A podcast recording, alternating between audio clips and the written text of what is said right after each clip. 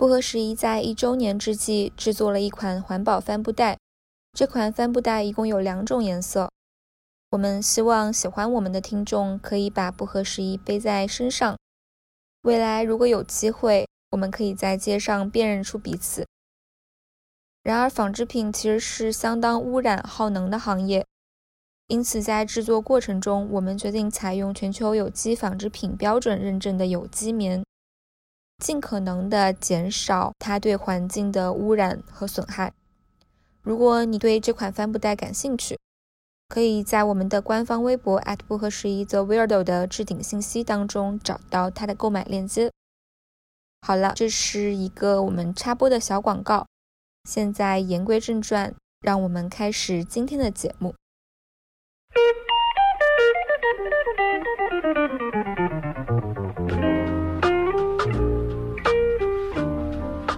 今天要再问我说，哎，国内有一个。抄这产品的你用不用？用用用用，好，求你了，抄一个吧。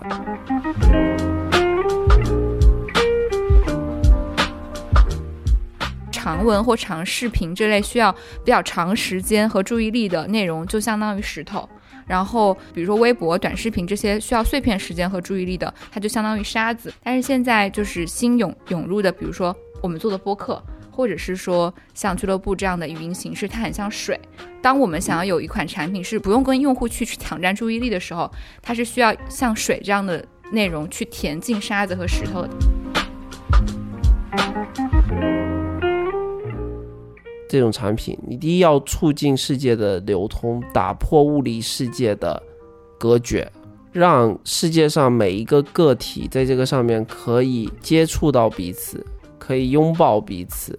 所有这些群体不应该变得更加的对立、对抗、互相的辱骂。我觉得俱乐部最难人可贵的是上面的人，而不是这个产品本身。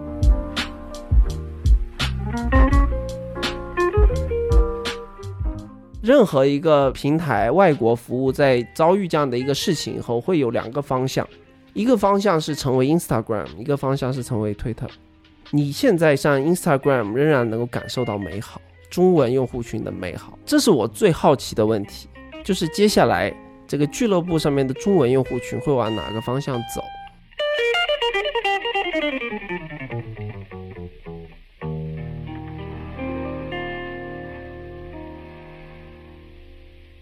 大家好，欢迎收听不合时宜，我是主播若涵。今天跟我一起录制的还有另外一位主播王庆。大家好，我是王庆。今天我们节目请来了一位我的。啊，朋友，然后这位朋友也是之前也是非常知名的广告导演，然后也是一名非常成功的产品设计师，就是你的 title 太多了，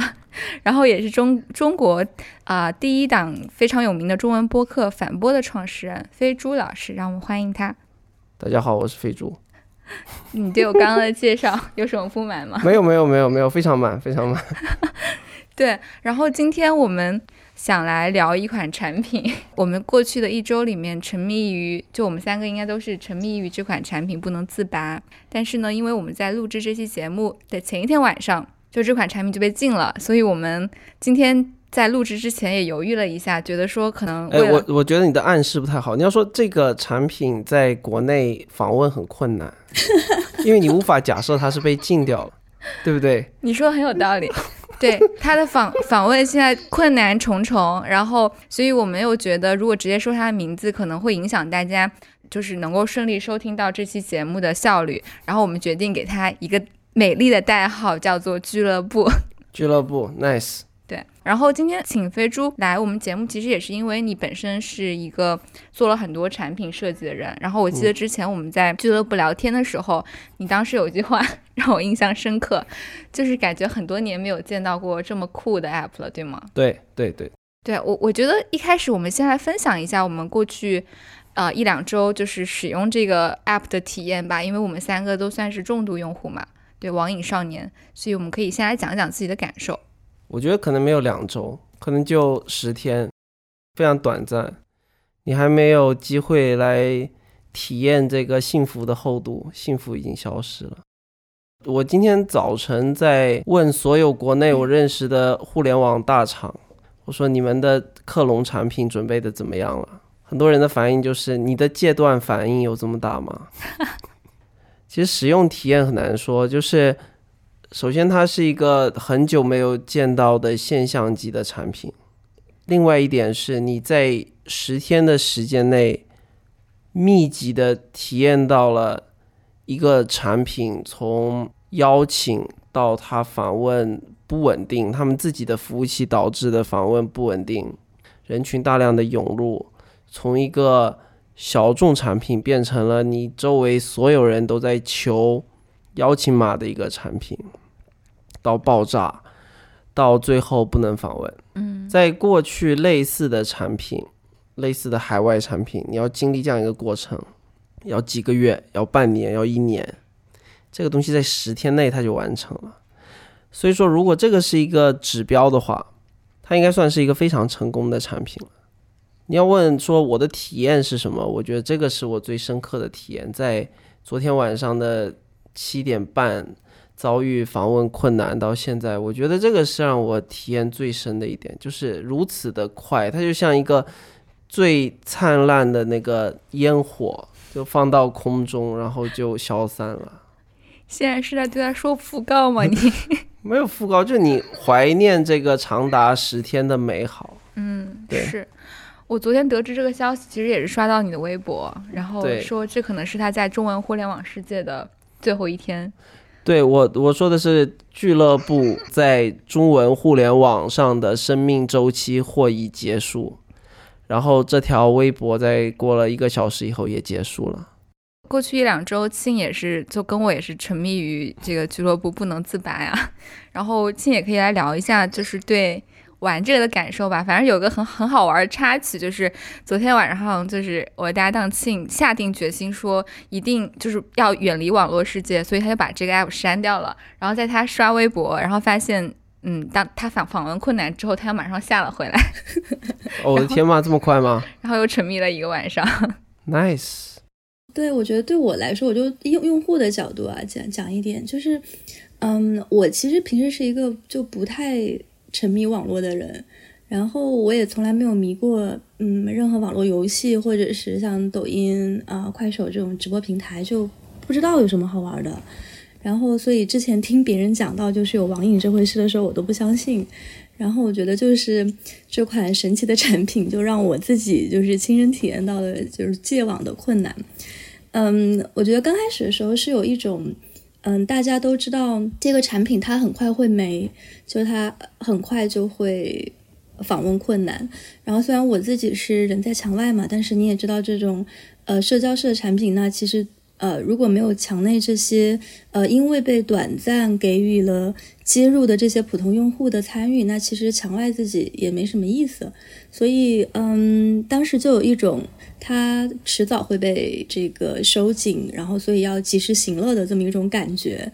嗯，所以在过去这一周多的时间里面吧，就差不多是我觉得每天就我醒着的时间里，基本上都在这上头，就毫不夸张的说，然后。嗯，我觉得这种 social 是一方面，然后另外一方面也围观了几场，这个我们就不具体说了的世纪大讨论吧。然后对我自己冲击还是蛮大的。也因为就是周围像做播客，然后做媒体的朋友，现在基本上可能就已经没有不再用的了，所以就当时一下子也有那种就大家可能就能够这个 reconnect 的一个感觉，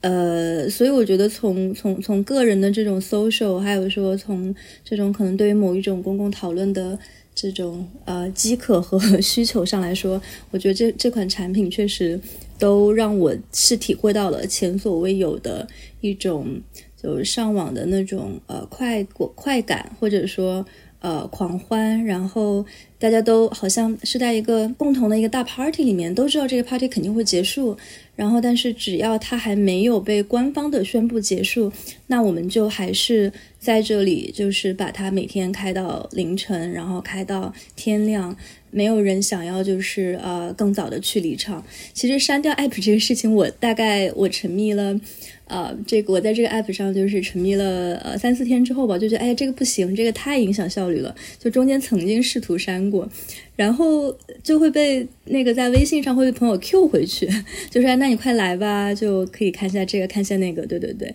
嗯，所以就一直没有删除成功，嗯，然后直到就是对他昨天这个被抢，嗯，感觉还是，嗯，感觉还是挺难过的吧。你的朋友圈已经发展到了要越洋越 app 把你 call 回去的这个状态了吗？没有，就是我为了防止自己那个过分沉迷，我就我就会先给几个朋友讲说，哎，我今天不上了，就是那个就真的不上了，然后他们就会说，哎呀，这个还是来玩一下吧，这个有没有几天可以玩啦？所以是是这样的一个状态，而且而且就是呃，我们在围观一些这个世纪涛讨论的时候，有一个呃那个叫俱乐部弹幕群。就是那边在直播，然后我们另外这边就是在在在吐槽嘛。然后当然这个这个不是在微信上，这个是在那个 Telegram 上。然后那个群也是非常的欢乐，所以你就不用上俱乐部，你就知道那个上头在发生什么。对，其实这个我也有感受，就是你哪怕不在上面，但是你的朋友圈，然后你的群组，大家都在聊，会截图说啊，现在这个讨论好有意思。然后你就会 本能的出于一种 猎奇的心态，就想知道到底有多有趣，然后你就会上上线。刚刚庆说到那个 party 的那感觉，跟飞猪在那个直播间也聊到，就是说他一开始给我的感觉就很像一些很久没有见面的朋友，然后大家都误入了各种各样的 party，然后你就。很 casual 的端着一杯酒从这个房间走到另外一个房间，然后大家能够有这样的一个机会，重新的去建立这样的 connection，然后去聊聊天，然后可能话题也都各种各样。然后到后来，我慢慢的感觉到，可能是因为此前我们有这样的一个比较理性的讨论空间的地方特别少。然后我也问了一些在。包括我身边的朋友也问了一些在欧洲的朋友啊，在更遥远地方的朋友，就反正除了美国硅谷那些朋友之外，其实他们很多国家的人都没有在用这个 app，也没有像我们这样沉迷。然后我就当时就在想说，那到底是什么样的原因？我觉得可能真的是因为中国用户在过去比较长的一段时间里面，非常缺乏这样一个地方，能够让大家自由的去讨论，不管是严肃的话题也好，还是哪怕是非常娱乐的话题也好，你都没有一个这样的地方可以理性平等的去交流吧。其实俱乐部就给了大家这样一个场域，然后后来我就会慢慢觉得它的意义其实已经超越了我刚开始理解那个只是 party 的感觉。就是讲到这个欧洲的这种用户，或者说这个中美之外的用户，因为我我现在人在欧洲嘛，我周围确实朋友在用的都就很少。然后我觉得这个东西它还不在于说技术上的一个创新，但是在于说你的这个社交圈中有多少人在上头。所以我周围的很多的这种欧洲朋友去玩的时候，都会觉得，哎，就。挺无聊的呀，有什么就是到底有什么值得花这么多时间的？然后你开个房间，可能你开的这个房间有五个人，那他就是只有五个人，他不会有那种一个啊集聚的一个效应。然后我我旁听了一些，比如像这个在欧洲的一些人用用英语开的一些 session，或者说像这个用啊用荷兰语开的一些 session，我就觉得他们那上面呃所做的东西并没有超出像比如说 Zoom 或者一个正常的呃 webinar 所提供的那个范畴。就是，呃，俱乐部完全没有提供一个增量的服务对他们来说，然后对中文世界来说，那就完全是一个就是不一样的情况。呃，我觉得是这样的，在在过去的几年时间里面，我觉得首先这个是一个互相促进的过程。就在过去几年时间内，很多人会觉得我没有看到一个足够酷的东西出来，包括产品要酷，人要酷。你就觉得说这个地方是我应该来的，我觉得就大家去选择，比如说我周五晚上下了班，我要去 gathering，或者说我就是去看人，我要去一个我觉得氛围比较正确的、氛围比较适合我的胃口的一个酒吧或者任何的一个地方。那么俱乐部的出现呢，就是意外的填补了这个空缺。让一群人可以在这边见到大家平时日常交流的这个人群，这个很重要的。就是有很多人说，那这个不过就是一个 YY，因为他们声网好像就是 YY 原来的 CTO 做的。但是我觉得，就是你最后产品被包装成什么样子，它这个产品的配色是什么样的，它的 UI 长得是什么样的，它的字体好不好看，它的图标好不好看。它的功能怎么设计的，这是更重要的。所以说，你会在这个整个俱乐部的故事里面听到俱乐部和声网这两个名字，因为一个在做底层设施的建设，而更重要的是把它包装成什么样子。就算两个酒吧都卖一样的酒水，那也会有人群 A 选择 A 酒吧，人群 B 选择 B 酒吧，哪怕他们的装修都是一样的，但是因为在一开始的时候，可能很多人喜欢的某个人去了第一间酒吧，而另一个人去了第二间酒吧，那也会导致接下来的一个月、接下来的一年，去这两个地方的人，最后产生一个滚雪球式的截然不同的结果。我觉得还是什么东西都正好的，你觉得它对了，所以说大家或者说我们这群人会趋之若鹜的跑到那里面去吧。那你觉得就是在过去几十年的互联网发展的过程当中，有出现过类似的产品吗？对，因为其实很多人在它出来火爆了之后，就还挺酸的嘛，就会说，哎，这东西早就有了，搞不懂它为什么火。有啊，好多啊。我们说 Instagram 有 Instagram 的时候，你也可以说，哎，早就有 Flickr 了，对不对？国内有一大堆图床的软件、App、社区网站都有了，那不过就是一个传图片的地方。有什么区别呢？你去 Instagram 是不是就装逼？就是不是注册一个英文用户名就觉得比别人高级？那它不是这样的，就是你就觉得，哎，我去那个地方，我看到的图是我想看的，那就是人厉害。你就说 Instagram 在 Day One 的时候有多高明？因为 Instagram 真的是就是第一天，我觉得可能第二天吧，我就注册了。那你觉得它有高明到哪里去吗？没有，就图片上传。没有了，但是那个时候就是一天之内，我在那个上面加了我所有认为应该 follow 的人，也没有所有吧，反正就你就觉得，哎，朋友们都上来了，就这群志同道合的朋友们都上来了。这个事情上面跟 Instagram 是很像的，然后另外一方面跟 Twitter 很像，就是它的这个底层设施是一直摇摇欲坠的，在 ins 在 Twitter 的头几年都是很容易就崩塌了，很容易就全站上不去。莫名其妙的，然后有各种各样的 bug，你会看到自己五天前的东西又冒出来了，然后你会看到别人的时间线，你会看到各种各样的东西。因为 Twitter 的呃研发团队，他他没有什么底层技术，他就用最早用 Ruby Ruby on the Rails 打出来的一个快速打出来的一个东西。在漫长的时间内摇摇欲坠，但是这个东西的粘性太强了，就是我今天不掏出手机来刷新一下，那个时候还不像现在，你刷微博下拉刷新，后来才搞出来的东西，那时候没有下拉刷新，那个时候就是你打开你的诺基亚手机上面那个很 garbage 的浏览器，然后摁一个键，在选择刷新，然后看一下有什么东西，就是，但它的粘性过于强了，你就忍不住你要打开它，这个又很像 Twitter。你觉得这些 app 它们有什么共性吗？如果说在底层技术上其实并没有什么特别的话，那是它在运营上或者是包装上的特别之处。我我举个例子，这个就像 iPod，iPod 在一开始的时候就是 iPod 就是一个组装起来的东西，对吧？iPod 本质上就是东芝找到了 Steve Jobs，说，哎，我有一个小硬盘，里面可以装什么 ten thousand sounds in your pocket，然后你要不要用？然后 Steve Jobs 说啊，It's nice。然后他包装一下，加了一个漂亮的钢琴漆的白色壳子，加了一个显示器，加了四个按钮和一个转盘。Then the magic happens，对吧？你不一定要有个多么神奇的底层技术，它证明了一件事情，就是即便到了二零二一年，这么多人说，哎，移动互联网已经没有新的机会了。对吧？你必须要做底层技术，你必须要做 AI，你必须要做 deep learning，你要做 deep deep deep deep something，你才有机会。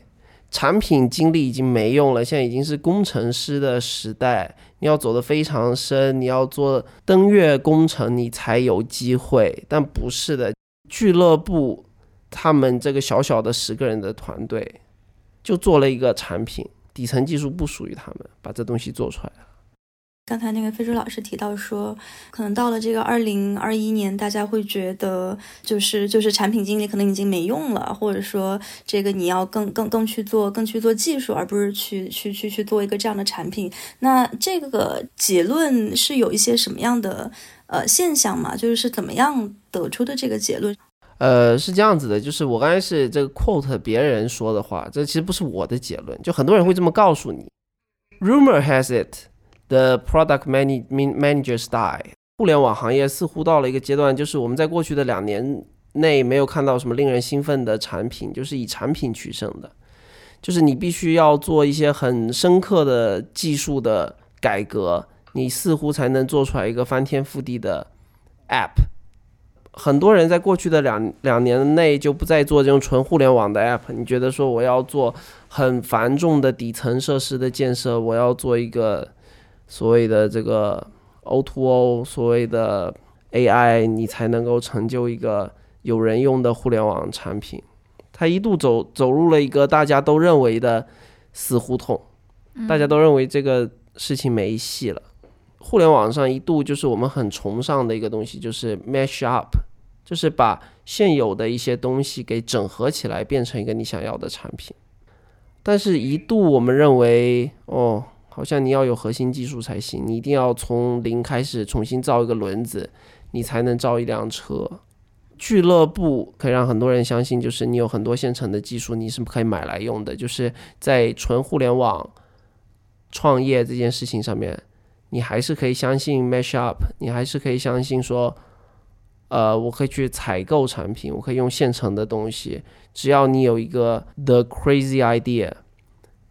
你可以去改变世界。对，这这点我其实也挺有感触的，因为我想起来，我做商业记者那那一两年里面，大家玩的概念永远都是人工智能，还有虚拟现实什么的，然后每年都在说今年是虚拟现实的风口，但是其实事实上。也不是说它没有在一些行业里面有应用，但是真的对我们每一个具体个体的生活产生巨大影响的其实很少嘛。包括我们去看啊一些做了增强现实或者是虚拟现实的 App 也好，它现在还是处在一个比较猎奇和新鲜的阶段。但是像俱乐部这样子，真正的 在一段短时间内改变了，完全改变了我们的生活方式。而且我这几天看到很多朋友晒图，就是他们的那个手机使用时间是远远超过了微信。这件事情确实给我的影响非常非常的大。就像刚才飞猪说的一样，你可能不需要一个非常 fancy 的技术，但是就是这样的一个点子，然后用一些既有的技术，它就有可能改变人们的生活。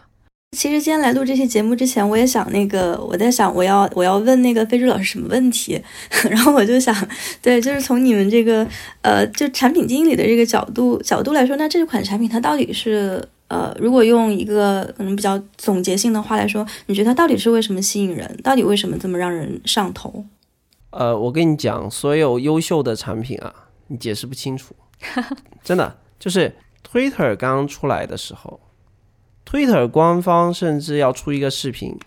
叫 Twitter in Plain English。他解释不清楚，他做了一个三分钟的视频，结果还是没有人明白是什么。你很难向别人解释这是什么。这个俱乐部刚出来的时候，就我是怎么注意到这个东西的？因为很多人在谈论说这个 the fear of missing out。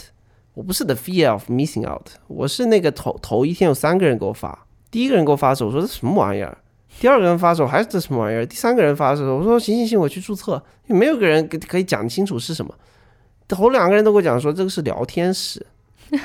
我说我高中的时候就玩雅虎 chat room，我已经没有那个精力搞什么聊天室，我不我不想跟跟陌生人聊天。到第三个人来的时候啊，我说行行行，我去注册一个。我说我受不了了，我注册一个。注册完以后，你发现你要再给别人讲这个，你也讲不清楚。所以说讲不清楚就是它的魅力之一。就是我不认为我在加入 Twitter、加入 Instagram 的时候，有任何人曾经给我描述清楚这是个什么玩意儿。Instagram 呢，可能是有人准确的描述清楚，就是你传图给别人看嘛。你就会发现它也不是你传图给别人看，这不是它的核心魅力所在。讲不清楚，或许就是它的魅力吧。嗯，很有趣。我我也发现，如果比如说我想要去。说服我的一个朋友要加加入到这个平台上来的时候，根本就你不知道应该怎么描述，因为你所有能够描述的东西都会显得很 boring。然后我刚开始上这个平台的前两天，呃，那个时候当时也是觉得，哦，这样的一个非常无序的、非常这种去中心化的一个讨论，呃，那他讨论的质量可能就会，就你可能会更期待说一些这种闲散的聊天。但是我加了加进了一些这个 room 之后，就一个一个房间的听下来，就发现，就是我的妈呀，就这个讨论质量好高，就是完全没有办法解释说这里讨论的质量。特别是在刚开始前两天的时候，它为什么会那么高？然后你你几乎每一个 room 你都能听到，就是很多非常这种怎么讲，就是非常 authentic，然后以及非常有序的一些表达。然后这个是当时让我觉得非常非常震惊的一点。我觉得这个是一个天然的进化的过程，就是那些低质量讨论的房间很快就死掉了，就是人家的产品设计的机制就保障了这一点，就是有大量的。低质量讨论的这个房间，然后人家发现，哎，我们讨论这个东西也没人听，然后人就自己关掉了，你也看不到，参与的人少，你自然在你首页上面你看到的也少嘛。就人家的产品机制建立了一个完美的竞争生态，让高质量的讨论能够被更多人的看到，更多人参与，好话题就是人会越滚越多。刚刚聊到语音社交的这种形式，然后我这几天其实有看到一种说法，就是大家说，其实俱乐部这种方式是一种很强的互动式语音，它跟一般的语音产品还不太一样。比如说我一开始就我年少无知，当时第一次进俱乐部玩耍的时候，我我当时就下了一个很粗暴的结论，觉得它就是个 Zoom 的那个轻轻量版，因为当时点进去听马斯克开会，然后我觉得太像我们晚上在开那个。公司会议的感觉了，你知道吗？后来发现其实其实并不一样了。我其实想跟你们探讨一个问题，其实也是关于未来的就是这种社交产品的形态的。我这这两天也是看一些国外的分析，然后看到 A 十六 Z 有一个很很有意思的比喻。我们去回顾就是这几年社交产品的形态的时候，包括飞猪刚提到的呃 Instagram 或者是微博，这些其实是以文字或者是图片为载体的嘛。然后当时我看到 A A 十六 Z 那个官网，它有一个一个比喻，就是说长文或长视频这类需要比较长时间和注意力的内容，就相当于石头。然后比如说微博、短视频这些需要碎片时间和注意力的，它就相当于沙子。但是现在就是新涌涌入的，比如说我们做的播客。或者是说像俱乐部这样的语音形式，它很像水。当我们想要有一款产品是不用跟用户去去抢占注意力的时候，它是需要像水这样的内容去填进沙子和石头的。它不是一个相斥的状态，而是它可以填进去。所以我就觉得这个比喻非常妙，而且其实也符合我们这一两年的观察，因为。这两年中文播客就是一直在发展嘛，当然用户基数还是相对而言比较少，但是我们也注意到它是一个你在无法使用眼睛和手的时候能够很好的去听的介质。所以为什么俱乐部一开始会吸引到很多的中文播客的播主进入，也是因为它本质上也有一种同源性，就是它是一个声音的载体。对，我不知道你们怎么看，就是如果未来出现社交互联网产品，它会不会是往声音这个方向走？我觉得声音是一个好东西。我并不是一个音质很好的人。我这么说吧，我当年做反播的时候，我就是我永远不要说话。那你 对我永远不要说话。我说我们制作人是吗？当时对我当时就是我躲在幕后，我写大量的稿子，而且我心甘情愿我不要有声音。我把那个麦克风让给我的搭档平克，我说。我说你是电台的主播，你就是干这个的，对吧？然后，但是他有很多的 input，他也呃写很多就他自己的栏目的稿子，音乐类的什么的，不是我的专长。但是我就说，不管我写的稿子，你写的稿子，就是你出这个声音。但是你后来发现呢，就是首先我做了视频，做视频就你天然要讲话。当然，我们我买了很多这个好的麦克风啊，好的这个话放啊，去处理自己的声音，让自己的声音听起来尽可能好听一点。那另一方面，就是你做完视频以后呢，你再回到声音，就觉得啊，声音好舒服啊。我现在就是半躺着，像个老年人一样躺在我的椅子里面，在这边录这期播客，你知道吗？就是，呃，他不需要我录视频的时候，哎，我要把这光都打开，我面前一个提词器，然后。我要有节奏的，要有表情的，声情并茂的给大家讲这个东西。不要我一下子，哎，我想到什么说什么，就很轻松。就我有时候开 room，然后最近刚刚在俱乐部里面开麦的朋友就说啊，我能够体会到你直播带货的辛苦。嗯，我说没有，你体会不到，因为在俱乐部里面，你开个房间，开个麦，当个主持人是很轻松的。你又不要露脸，你又不要考虑打光，你还有这么多的。嘉宾、听众，随时你可以让他们上台发言，这就声音的魅力吧。就是你带一张嘴来，带一个脑子来，你你就能说。呃，就我还能干别的，我就我我前两天就一边在那画相机，一边这边开开一个 room，你知道吗？就就他轻松，他对于输出者、对于创作者是轻松的，对于听众来说也轻松的。我可以一边听一边开车啊，对吧？我可以一边听着这个东西，一边听领导讲话呢，对吧？就 就是我觉得关于呃，就是声音这一块，我们其实这几天作为播客主播也感觉到了这种嗯。就是可能还挺挺挺特别的一个感觉吧，就大家在说那个自从俱乐部出现之后，呃，中文的播客要集体停更了。不光是说我们作为创作者啊，我们会感觉我我自己，比如说就会感觉我我的一部分这个表达欲，可能平时会放到播客里面的一些表达欲，其实在这个俱乐部的平台上是得到了某种程度上的释放，所以它确实会让我就是某一些在某一些方面吧，可能觉得那在播客里面想说的没有那么多。呃，但是另一个方面，因为我们就是每每次做播客的这个流程跟呃在那个俱乐部上发言的这个流程还是不一样，所以嗯，现在当他 被封了之后，那大家现在就会说，哎，那那 就幸好幸好这个访问困难了，不然这个中文播客产业就要垮掉了。真的，这几天我觉得在在上面逛，就是会随时随地就遇到各种。各种房间里面乱窜的呃主播，然后感觉大家都也都这个无心做节目的样子。然后我觉得另一个是这种对于嗯听众的声音注意力的一个竞争吧。就是当时我记得我我跟若涵在那个俱乐部上也聊过这个问题，就是说这个形式出来之后还会不会有人继续去听播客？那我自己观察这几天下来哈，我会觉得肯定还是会有，但是可能像那种只是漫谈性质的这种好友漫谈，或者说呃稍微这种 freestyle 一点的这种播客，那它可能。会更遭遇这种啊俱乐部的一个冲击。就假如他没有被抢的话，那么，但他可能另外一方面也会突出说，那声音产品的形式也可以很多种，那可能就会让那些呃希望说在短时间内更去有效吸收信息的人，他们可能会对播客有一个呃不一样的期待。比如说，那现在还是会有很多这种一刀不剪的播客嘛，就录两小时就发两个小时，但这样的播客可能就逐渐会被。类似于像俱乐部或者说它的替代品去替代，那呃一些强制做的声音产品，就是比如像就 This American Life 这种的。呃，就是非常讲求后期制作，非常讲求讲故事，就是你还是需要去把这些材料通过自己的方式去进行梳理、剪裁的这么形式的一些播客，它可能会更凸显出自己的优势，或者说是未来的一个趋势吧。我好像前几天也看到这个，呃，就是飞猪老师在在那个微博上说，就现在可能也会有一些中文的呃竞品嘛。俱乐部可能未来在中文世界里面的一个呃复制品吧，它可能确实还是会带走一部分原来就是听播客的这些听众，因为大家分给声音的这个注意力其实还是有限的。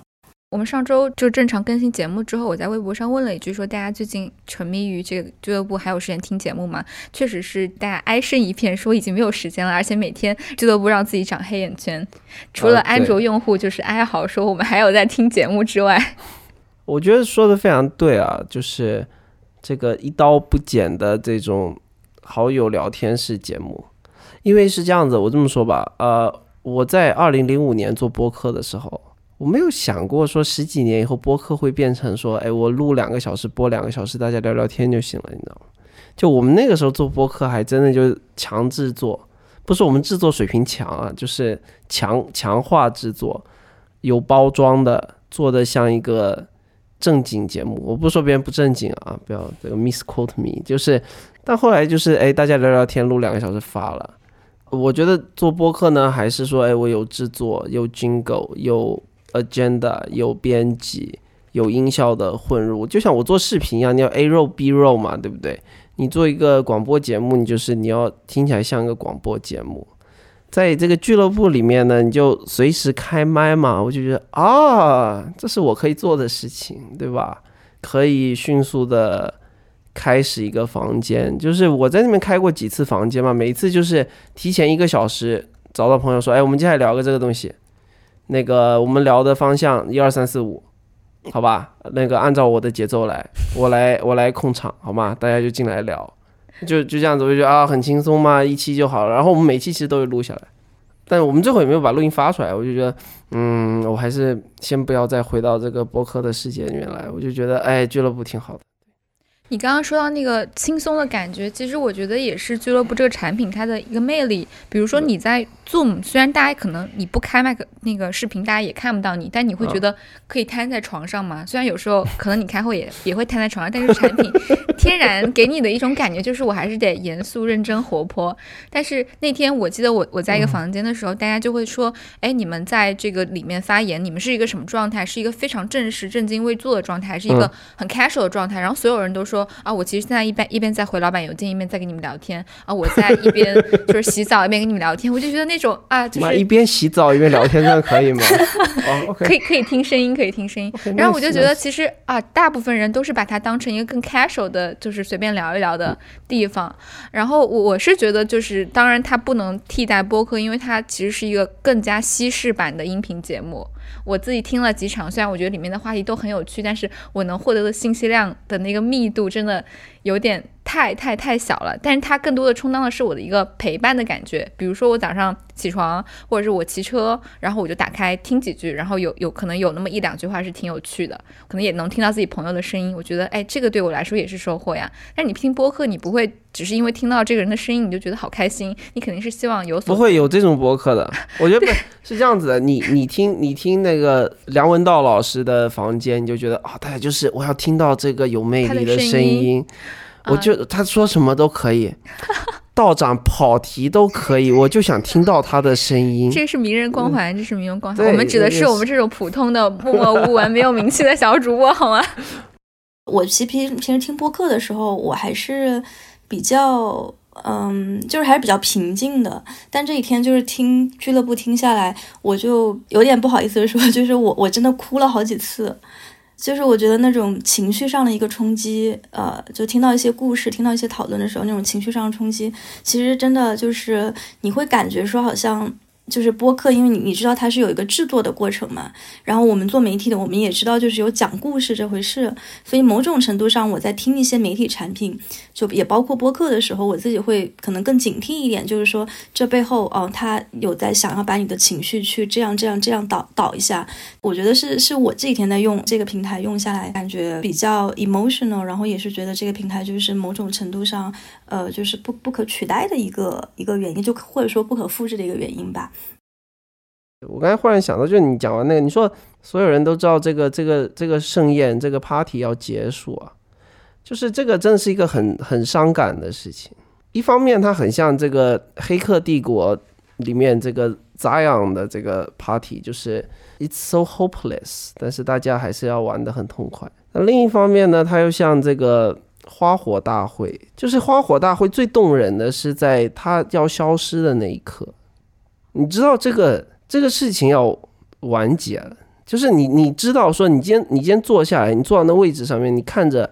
第一第一缕烟花绽放的时候，你就知道说，哎，等一下是会结束的。其实我发现一点，就是这一次俱乐部不能访问以后，这个网民情绪总体表示稳定啊。经历的太多这种事情，在十几年以前你有一个服务不能访问，哇，那大家这个情绪波动很大的，就到处说。到处义愤填膺，这一次大家就是释然了，让让他去吧，随风而逝吧，因为我们知道他他终将落幕，这是一个很伤感的事情。你也会想到很多很美好的服务，它终有一天会消失，这是一件如此伤感的事情，以至于我过了一个晚上，我还在想这件事情。对我们其实都是的，然后包括昨天晚上我登上去的时候，看到大家在分享自己在这个地方的高光的时刻，或者是感动的瞬间。我确实有非常非常 emotional 的时候，就是我昨天进了一个房间，其实里面是港澳台大陆的年轻人都在里面。然后我听到一个台湾男生，可能年纪跟我们差不多大，他说其实台湾之前也经历过这样的事情，然后他在刚出生不久的时候，台湾处在一个白色恐怖的这样的一个历史年代里面，然后他分享自己的感受，然后宽。为宽慰我们，你知道，那感觉 nice，那感觉很神奇，很奇怪，但是你又觉得莫名有点温暖，就是因为以前的互联网啊、呃太撕裂了嘛。其实这个话题，我觉得可能我们之后也能也会也可以聊到，就是现在的社交产品。更多的还是基于算法给你推荐内容，所以你还是会形成很强的回应壁。所以你整体来说，你觉得整个社交网络是撕裂的状态，你也不知道对岸的年轻人，虽然你们都说同一种语言，但是你不知道他们在想什么。然后大家日渐就是情绪对立，所以我觉得他很厉害的一个地方就是让不同地方的年轻人真正有了一种对话的可能性。虽然我也观察到，就是有一些房间还是产生了一些敌意，包括这个房间聊不下去就再开一个新的房间 这样的行为。但总体来说，我觉得它撑开了一片空间，让不同地方年轻人对话。我觉得这件事情我，我真的在我出生以来，我这是第一次遇到。然后那天我还有个朋友说到一件挺感伤的事情，他就说，呃，对于更年轻的用户来说，比如说零零后，他们其实从来没有经历过自由互联网的时代，对吧？可能我可能飞猪。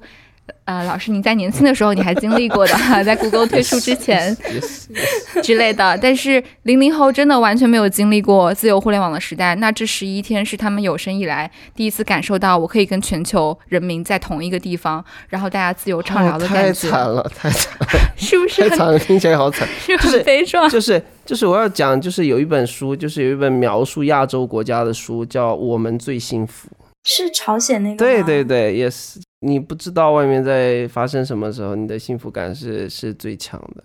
我那天看到一个观点，我觉得哇，真回味了一天。就是有人说，你知道吗？跟五零后认同感最强的可能是零零后。就这个事情，你想起来哦，就你也不知道该说什么，你就觉得啊，这 it's true，然后但你也不知道说什么。就大家都分享感动的时刻嘛，我觉得就有一个有一个时刻，我是真的非常非常感动，就是那天那个俱乐部上面就大家播春晚，然后播到最后一首歌，它不是难忘今宵，它播的是明天会更好。哎呦，我到那一刻我就真的是，哎呀，我有点控制不住自己。虽然我换了一个刘德华的头像跑到台上去了，但是就是你要想，那个是一个真实存在过的春晚的节目，那是两岸三地的最红的歌手、最红的艺人能够同台共唱一首歌，一首歌唱未来，让你对明天、对十年后、三十年后充满了美好想象，一种大团圆的幸福感的歌曲。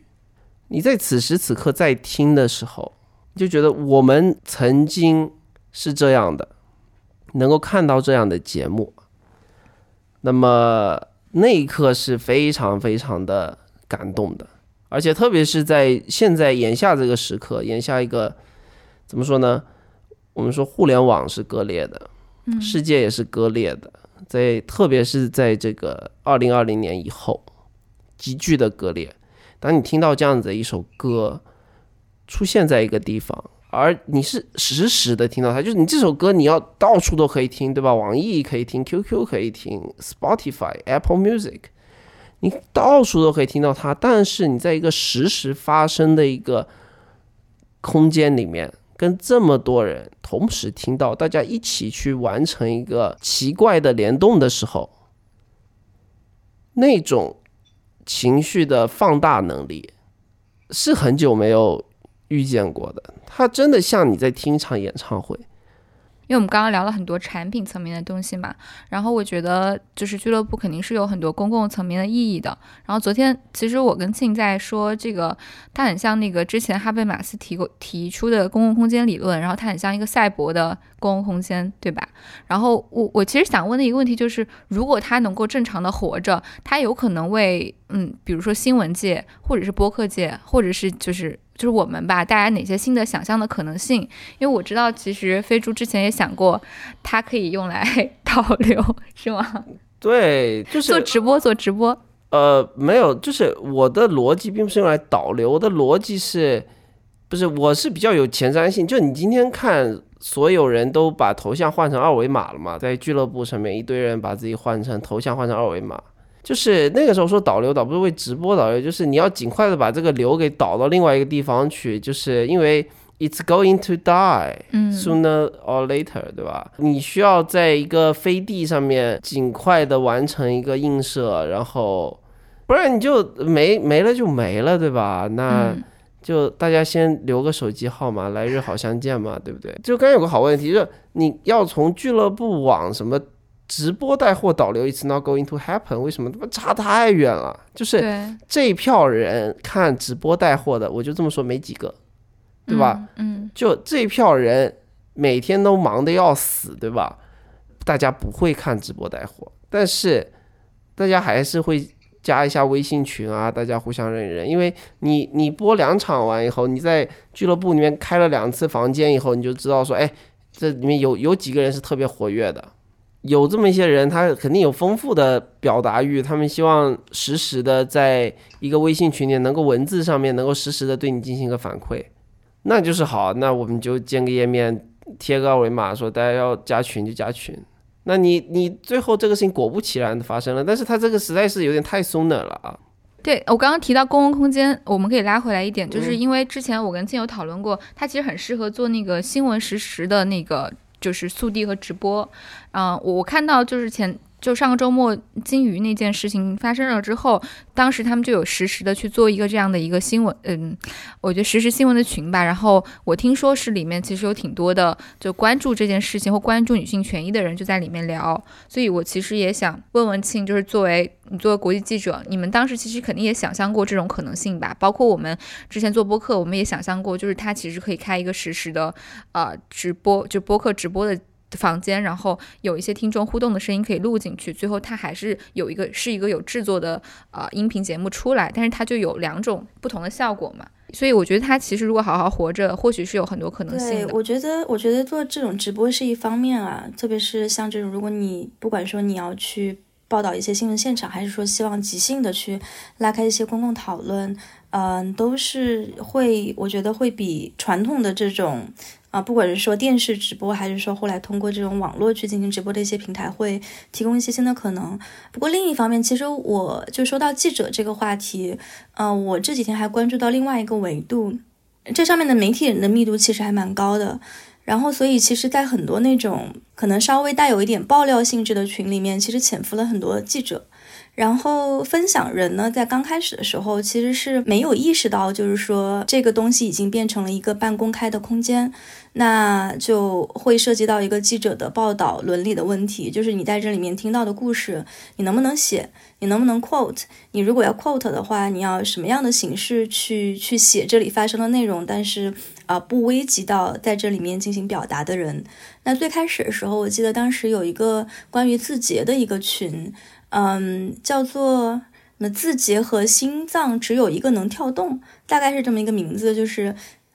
字节跳动的一些，就是一群年轻的这种离职的员工，然后就在里面抱怨了一下，在里面是怎么被九九六的。那后来这个群其实后来就变成说，就是互联网的很多员工，然后在里面会会会分享感受，而且到后面其实也不光是抱怨了。我第二天再进去听的时候，已经是一帮这个硅谷的那个 VC 还有这个高管在里面呃招人，然后在里面 network，所以就完全呃换了一个方向。但是在早期的时候，我我中间进去有过有，就当时有一个瞬间，就那几个在台上分享的年轻的员工突然就说：“哎，就是有记者进来了，我看到了什么什么晚点的记者，然后还有什么什么这个的 information 的记者，然后他们就很紧张说啊，记者大人，求求你不要写，不要写。但他们最后还是决定把那个记者拉到那个 speaker 的台上来，然后让那个记者现场就就就说了一下，大概就是说他不会写这个事情。反正那个那个记者大概讲的就是说，我来这里其实也就是吃个瓜，就是我们报道伦理其实也不允许说我们要把这个这里面发生的事情就是写出去，因为因为我们如果要写报道的话，我们会去具名，就如果我要 quote 你的话，我一定要征得你的同意，然后是实名还是匿名，这个这个都是有一套标准的。但是我觉得，那可能对于更多的这种可能更不受这种呃新闻伦理去规制的一些可能自媒体体或者说一些这种个人吧，那那其实这个。这个上头确实会有一个很大的问题，那也包括我知道，像这几天我我们去围观的几个大群里面，其实有很多的外媒记者，嗯，《纽约时报》、BBC，然后呃，《金融时报》，就是就是记者到处都是。所以大家现在也在呃，就是说想去倡导一种，那如果你想在这上面去找选题，你想要从这上面去呃开发一些采访对象，你的这个规则应该是什么？有几个这个华人就是华人记者组的一个这种就是一个小协会吧，然后他们现在就在推一个东西，就是希望在这上面的东西能够遵守那个叫呃 Chatman House Rule。就是说，你在这里面听到的东西，你可以把它作为你知识的一部分。但是你在呃写稿的时候，你不能具名，你不能说是谁说了这个话，你可以说那那场活动上有人说了这个话。所以我觉得这也是一一个就是可能可能会出现的事情啊。就如果这个 A P P 没有被封掉的话，那可能。比如说，关于记者或者说社会的各方吧，他们在上面可以怎么样去互动，然后怎么样又反映到我们现实的生活中来，就这方面的一些讨论可能会会进一步的深化。但现在对，就其实也没有这个考虑了。我估计国内媒体写稿应该也都都不能够 quote 说，呃，就是这个 app，就是好像我今天早上看到说是这个所有带 ch 的都不能发了，就包括什么 China 和 chocolate 就都不能发了。我不知道是不是真的。我前两天就就就遭遇了这种事情。我不是有一天下午跟那个新浪的哥们儿在那边聊天嘛，但写的那个东西就一句话那五个错，你知道吗？就挺错的，然后又又 quote 你就很烦，你知道吗？他也没有征得你同意是吗？没有，never ever，不认识他们的人就。这是在我们节目直接控诉。无良媒体，我没有说人家无良媒体，我就说有媒体啊。我们现在就是我们客观公正的表达一下，就是写了一篇文章，里面有很多 facts error，然后就这么写出去了。然后与此同时，他要用这个 quote 也没有问过我，嗯，那就是我不是说你一定要问我，你你们有你们的媒体操作方式，but 就 fact 就是你们没有问过。包括我这几天，其实看到一些记者朋友已经在自己的那个 bio 去写说，在这边的一些讨论，我是不会扣到我的文章中去的。我觉得也是自我保护的一种吧，就是就刚才飞叔讲那个，他们那个就是把这个事实都给搞错了。这个其实涉及到就是你在新闻工作中非常重要的一点，就是你在 quote 的时候你是需要回去看录音的。所以也许那场活动他就是听了一下，他自己也没他就凭印象回复了一下，就是就就回忆了一下当时你说了啥。但其实可能因为没有录音或者没有一个可以去回到当时那个现场的方式，那那其实就会有很多的错误。然后我我自己也是有写了。就是说我我在这儿的听到的东西，我不会用来来做报道，因为有时候也是。就是挺烦的，就是你进一个房间，然后大家聊得好好的，然后看有个记者进来说，哎，这个，这个，你就是 会会会会一下子就把这个讨论的质量给给给降低。其实这个跟我们日常生活中有时候的一些这种遇遇到的一些尴尬吧，也也也有关系。特别是一些做这种国内报道的记者朋友啊，就他们出去吃饭，就跟朋友吃饭，然后朋友说到一个什么事儿，然后一定会回过头来叮嘱一句说，哎，这事儿你可别写呀。就就变成一个好像，如果你把这个东西放在你的这个 bio 上的话，其实也是就是对自己的一个对自己的一个保护，一个一个释放吧。嗯，其实我觉得俱乐部其实有很多机制是促进公共讨论的嘛。然后我觉得其中很很重要的一个角色就是 moderator 的这个角色。反正那天我们开房的时候是有有承担这个角色的，我觉得还挺有意思的。飞猪应该也有过这样的有有有有，就是你要控场嘛。对对，然后我我是我是一种感，我有一种感觉，就是你要有一个好的讨论空间，是需要赋予这个 moderator 这个角色比较高的权重，然后它很像一个那种自治管理的一个社区。但如果就好像以前，如果一个论坛它很活跃的话，版主也一定是有。比较大的权限可以去控制这个话题的走向的。那其实我觉得这个逻辑本身是不是跟流量逻辑，就是比如说 Instagram、Twitter 这样的逻辑是有一点相悖的？因为像这样的社交网络，它更多的是尽可能的让大家往外去辐射自己的影响力，然后让更多的人看到你的内容。但是在这样的一个小小的讨论空间里面，它其实是尽量多的给这样一个就调解员更多的权利。那它在保证讨论质量的同时，其实也限制了他。比如说，能够不断的往外去扩散辐射，但是我觉得这是这是俱乐部的讨论能成功的一个很重要的原因。我觉得这个就是中国互联网上这两年所说的这个公域和私域的问题嘛。当你进入一个由某一个个体用户控制的空间的时候，这个就是私域嘛。那我觉得中国互联网这个意识会更明确一点。但是你趁碰巧碰到了这个俱乐部这种。它没有太多的什么公寓讨论，就是你不能个人贴到一个广场上面去，你每个人都在一个房间里，这是一个新的形态吧？只是在这里它被放大了。对，它就像一个微信群一样，你要你要自制，你要你要控制很多很多的东西，一个 moderator，你要选一个好的话题，你要确保你这个话题能够谈论你想这个房间持续的那么长时间，你要找来好的 co-host。你要控制听众上台的节奏，你要控制整个话题的走向，跑题了要拉回来。所以说，moderator 是非常重要的。我觉得好的房间里面，它的灵魂就是那 moderator，而且是这样子，不管在哪个房间里面，我觉得大部分听众是想听 moderator 还有 co-host 在上面讲话的。其实根据我的观察，就是数据告诉我，大家不想听普通人在台上当 speaker。就不喜欢从 audience move 到 speaker 那个席位上面的人讲话。每次这种情况出现的时候，所有的房间无一例外都会人往下掉。就是我每次我开完一个房间，我就把这个东西最小化在底下，因为那个数字会实时变的嘛。比如说，假设有两千人在线，普通 speaker 上线讲超过一分钟的时候，人有可能会掉掉三百，会少三百。如果遇到一个大家都不爱听的 speaker 这边讲超过一分钟，你人最多会掉到五百的，你会有四分之一的人离开你的房间的。Moderator 在这个时候如何控制这个东西是很重要的。这个发现还挺有趣的，因为我跟飞猪之前也聊过，就关于这个，啊，俱乐部让让人的话语权能够更加平权化的一个可能性。对，其实我们那天播客做活动的时候，我自己也有感觉，就是如果你让太多的不明情况的听众上来讲的话，那确实会占用到。五百人甚至更多人的时间，然后说一些可能没有 point 的话，在后来的一些场的观观感当中，就是我觉得如果他是一个普通人来讲话，他可能需要有自己的故事，或者他的分享的东西跟这个主题高度的高度结合。我本身的意图还说，哎，我希望说，呃，这个主持群讲八成时间，然后观众群聊两成时间。但是我们中间有一次这个讨论，我就是说，哎，我们掉个个儿，我们说百分之二十，剩下来大家说百分之八十。在这种情况下，就如果你有一个运营思维的话，你从数据上面看，那就是不行，就是其他剩下所有 audience 跑出去，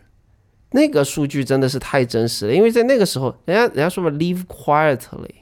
就是你从观众群中间跑走，你必须要说，哎，你让一让，哎，腿让一让，我出去，我肚子疼，我要上厕所，我现在赶紧跑走，没有这些防蚊乳节，就我按一个按钮我走了，对吧？那那些数据太太冰冷了，你就知道说，呃，那个，那我们还是多说一点吧，对。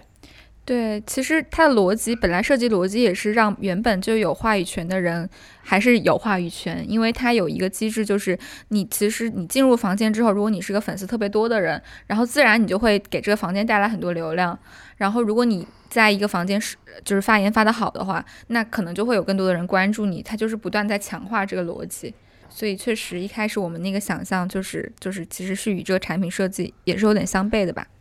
我记得我那个时候跟若涵在微信上面有说嘛，就若涵是比较强调说，哎，人人平等，我们有一个平等的麦克风。但是你最后发现，就是这个世界不是这么运转的。他不是说，哎，因为飞猪是一个骨子里面非常他妈 dictator 的一个人，所以说他在鼓吹这个。因为你最后发现，你这么多年来，过去两百年以来演进的这个公公共演讲的这个套路是已经被验证过的。的没办法，好像就是得这么安排，因为我们去实验了，我们去实验了，就我们刻意的实验了，说，哎，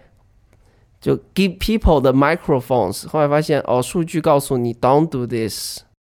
因为其实飞猪尝试过好多种形态的，就互联网产品，你你也是在身处其中的弄潮儿嘛？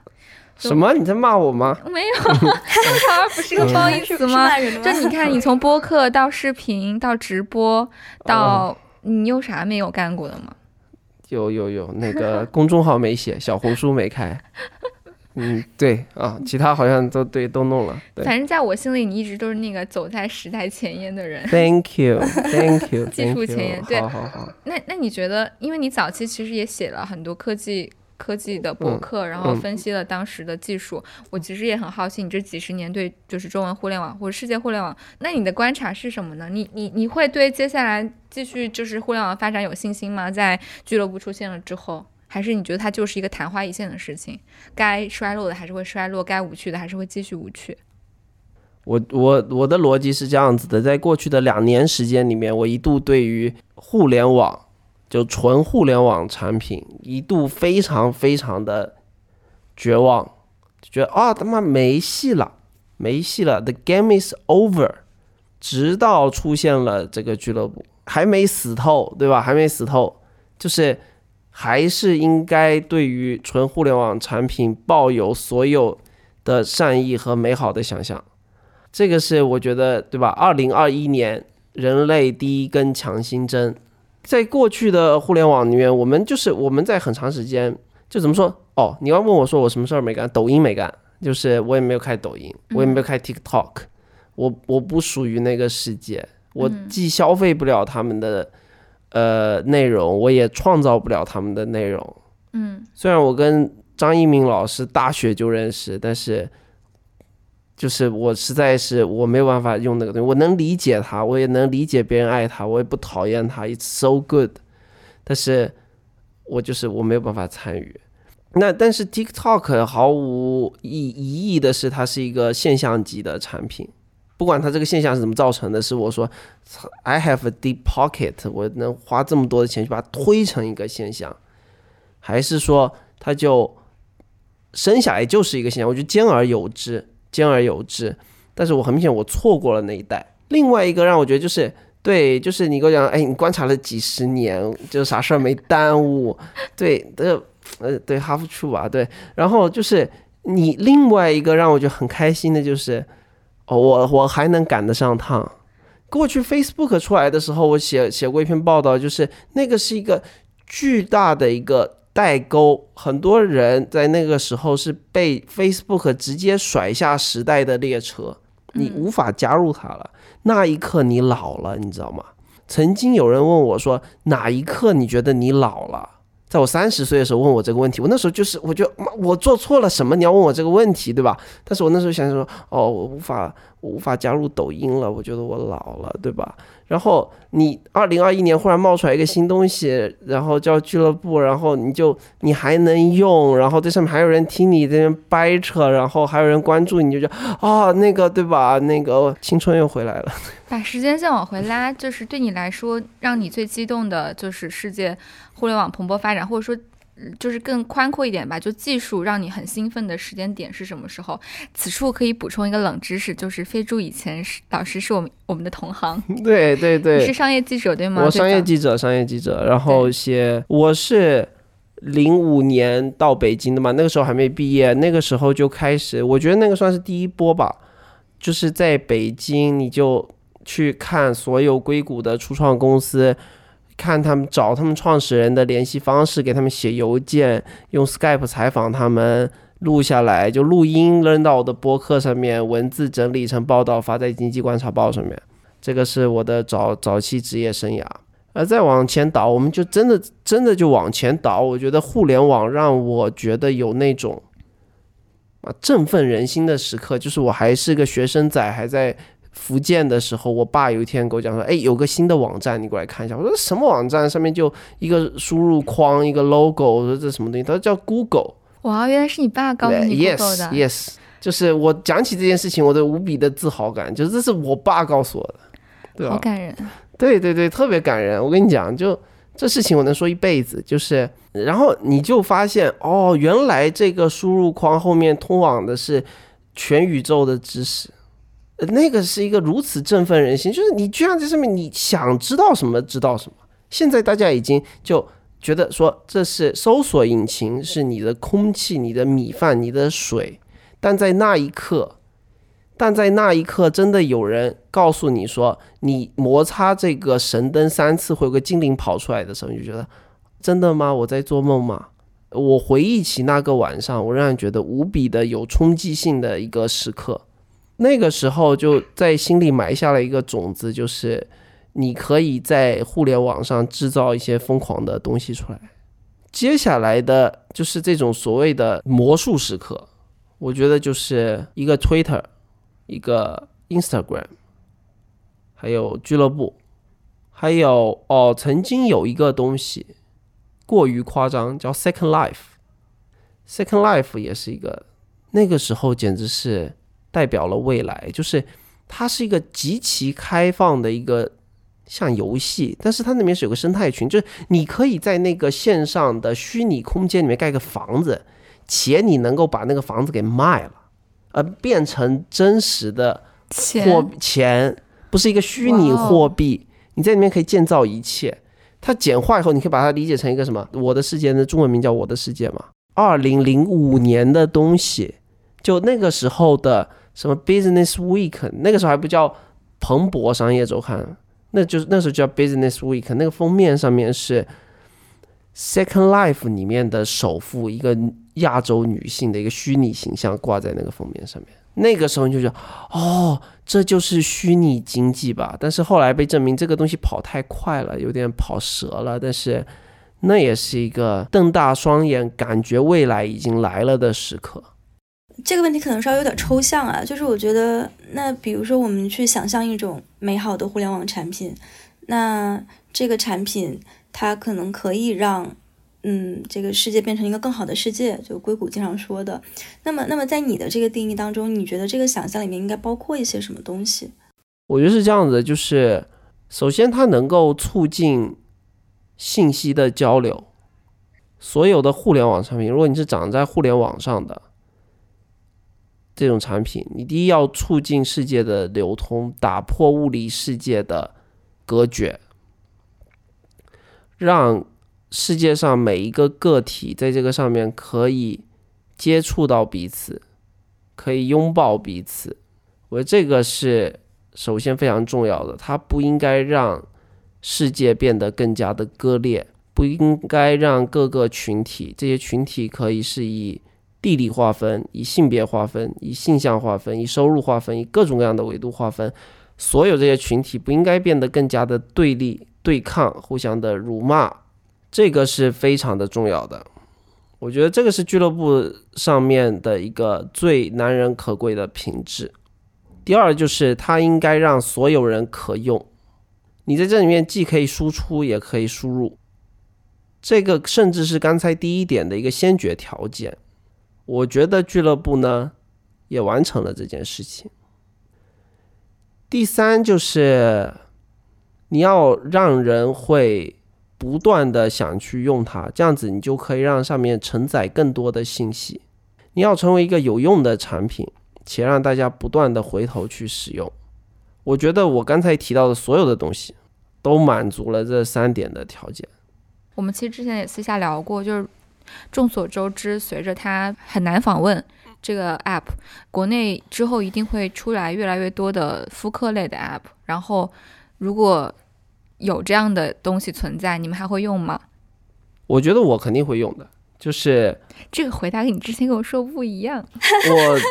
人的思考会改变的，就是当你发现它真的是以如此彻底的方式变得无法使用的时候。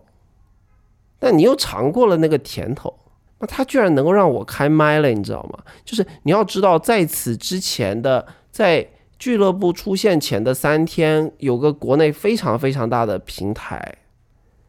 跟我开了一个漫长的电话会，说你来我们这边复兴你的播客，那给的资源给的力度都是很大的。我说，嗯，我再想想吧。然后我跟这个俱乐部。非亲非故，也不认识人。我这边开了这么多，输出了这么多，也没人给你钱，也没人给我钱，对吧？也没人给我啥，啥也没有，对吧？就是真的有人问我，这东西你赚钱吗？你在上面整天在开麦，你干嘛呢？就是他真的是激发了你你的这个交流能力，因为他的推荐机制，因为他推荐机制，我基本上可以从我每天的这个 follower 增长的数量看，说每一天。中文用户群扩大的规模，你发现今天已经停了，今天就彻底的停掉了。那你觉得说，那怎么办？任何一个产品里面，你重要的就是有很多人注册，有很多人会流失，有很多人要补入，对吧？那他注定从昨天晚上十九点三十分开始，已经没有新鲜血液补入或者非常小的流量在补入了。但你还有这个表达欲，你你你怎么办？那我就觉得说，国内有类似的服务，你还会用？因为这个事情也发生过了。什么新浪微博？新浪微博起来的时候，Twitter 还是可以访问的。我仍然希望国内会出现一个跟这个社区氛围非常相似的。我觉得俱乐部最难人可贵的是上面的人，而不是这个产品本身。这个产品本身要抄一个，就是就像那个传言中所说，就是大家都信了。为什么？因为这事儿太可能发生了。就是字节跳动里面会有五个 team 在做类似的东西，因为它做起来并不难，人家。人家俱乐部的团队十个人，那你字节跳动有这么多这么多的工程师搞这个分分钟，但是你仍然希望说国内有一个合适的团队、靠谱的、有理想、有责任心、有能力的人去做这个东西。你在这个时候甚至希望说，对不起，我这个讲法肯定会有很多人不认同，但是我这个时候是如此的希望，好，张一鸣、王鑫。我们算上张小龙，我们算上王高飞，我们算上所有我们能够 name 上 name 的这些人，就是呃，谁有钱有精力还有人去搞一个这个东西出来，能够让这些有表达欲、有表达能力、友善的、乐观的人有一个地方能够继续这种有意义的讨论。当然，就是呃，有一些讨论是可能你。不可以再进行的，但是我觉得这个产品本身是宝贵的，所以说你今天要再问我说，哎，国内有一个抄这产品的，你有没有用？用用用，好，求你了，抄一个吧。对，没办法了，现实就是这么残酷。我可能还是会吧，但是不会这么投入了，就有点像你你初恋嘛，初恋的时候你很投入，然后分手很伤心，那你之后还是要谈恋爱，但是你可能就。不会那么用力，就哎呀用用吧，就可能会跟你其他的 app 没有那么大的一个差别了。对我一开始也是坚定的不用，但你们俩都说要用，我就有一点，因为你知道那个心情，社交压力是吗？对你那个心情就是啊，我我我我我认准了这个 app，然后我的朋友也都在上面，然后我们在上面有很多宝贵的回忆，然后我希望这个回忆大家要么就是一起的，就是保保护它，要么就是大家一起。非常随和的又去了另外一个 app 上继续创造好的回忆，所以其实我觉得我的回答是根据我朋友的朋友们的回答而变化的。所以，它这不就是这个 app 的，这不就是这个 app 的属性吗？就是因为有你想要对话的人存在，有你觉得有意思的人存在，所以你想要你想要去用。然后如果这些人都不复存在了，你可能就不会想要再去这个 app，就是在一个空荡荡的广场上去闲逛了吧，对吧？只有你喜欢的人都围绕在身边的时候，你会觉得我很 enjoy 这场 party。但这个 party 只剩你一个人的时候，然后身边还是一些很奇怪的人，那你为什么要进入这个舞池呢？不会的，我觉得一定一定会一定会在某一刻有个集体的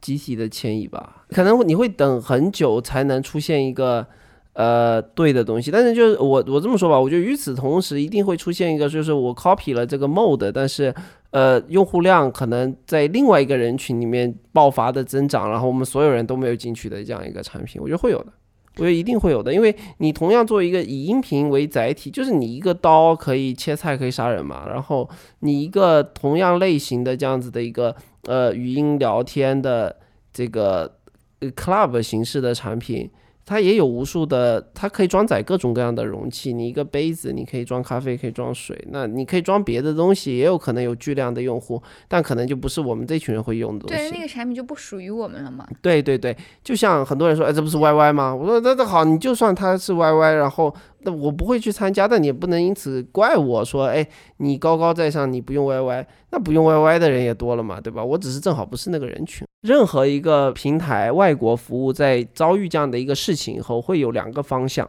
一个方向是成为 Instagram，一个方向是成为 Twitter。你现在上 Instagram 仍然能够感受到美好，中文用户群的美好，你上 Twitter 感受到的没有那么美好。这是我最好奇的问题，就是接下来这个俱乐部上面的中文用户群会往哪个方向走？在过去的十天时间里面用这个产品，我觉得最大的乐趣对我来说就是观察这上面的一切。就我也参与了，就是我不是说，哎，我注册个小号，这个呃躲在被子里面偷窥所有人的一切，我也参与了。然后在参与的过程里面，也在观察所有的数据。我觉得这个是一个接下来所有人都应该观察，且我认为应该让它继续的美好。我觉得这个比什么都重要。就是，呃，我觉得一件好事情是说，你在现阶段所有在俱乐部上面的中国人群，他还是说，其实有很多人没有感知到这件事情，你知道吗？就是如果你不说的话，很多人感知不到，因为他还还能访问，没什么影响，你知道吗？让它保持现在的美好，而不是说，哎，我过两个礼拜打开这一天，上面全部都是一些愤怒的言论。那我觉得说，那大家也都不会上去了。有很多的说法是说，哦，现在这个上面的魅力在于说，你可以自由的讨论。但你知道吗？我参加过的很多房间，它上面讨论的东西，在国内互联网上也能讨论。它其实没有那么多出格的东西，但也有一些出格的东西。但其实上面很多东西大家是可以正常的讨论的。但是就是它让我觉得。特别珍贵的一件事情就是它的那种美好。你打开它，你可以远离一些很糟心的事情，在上面进行一些让你觉得开心的讨论。很多人说我要学习科学上网去上 Instagram，这个人群其实比我要科学上网上 Twitter 的人群要大，你知道吗？就是我要科学上网去上 Netflix，我要去看剧的人，也比说我要科学上网去上 Twitter 的人要多，你知道吗？就是真正让大家说我要去访问这个东西，还是一个美好的东西。我还是希望说我在呃俱乐部上面，我继续讨论说，哎，大家平时要买什么？大家平时要上什么网网站？有什么东西比较好笑？这些东西。我觉得我仍然不会说我要上去说，哎，义愤填膺，妈的，今天这个东西没有了，国内访问不了了，用户不增长了。我觉得你抱怨这个东西是这样子，我不是说，哎，大家要做哑巴，大家要若无其事。但是如果你沉浸于这些话题的话，那他注定会变得非常非常的愤怒，愤怒其实就会无趣。你仍然会有那些房间的存在，但是我希望说，呃，我在两个礼拜以后、一个月以后打开它。上面还是活跃着这些人，我们还像前天那样该干啥干啥。你原来就讨论那些东西，你讨论那些东西，原来讨论这些东西，你还在讨论这些东西。我觉得这个是 the new normal。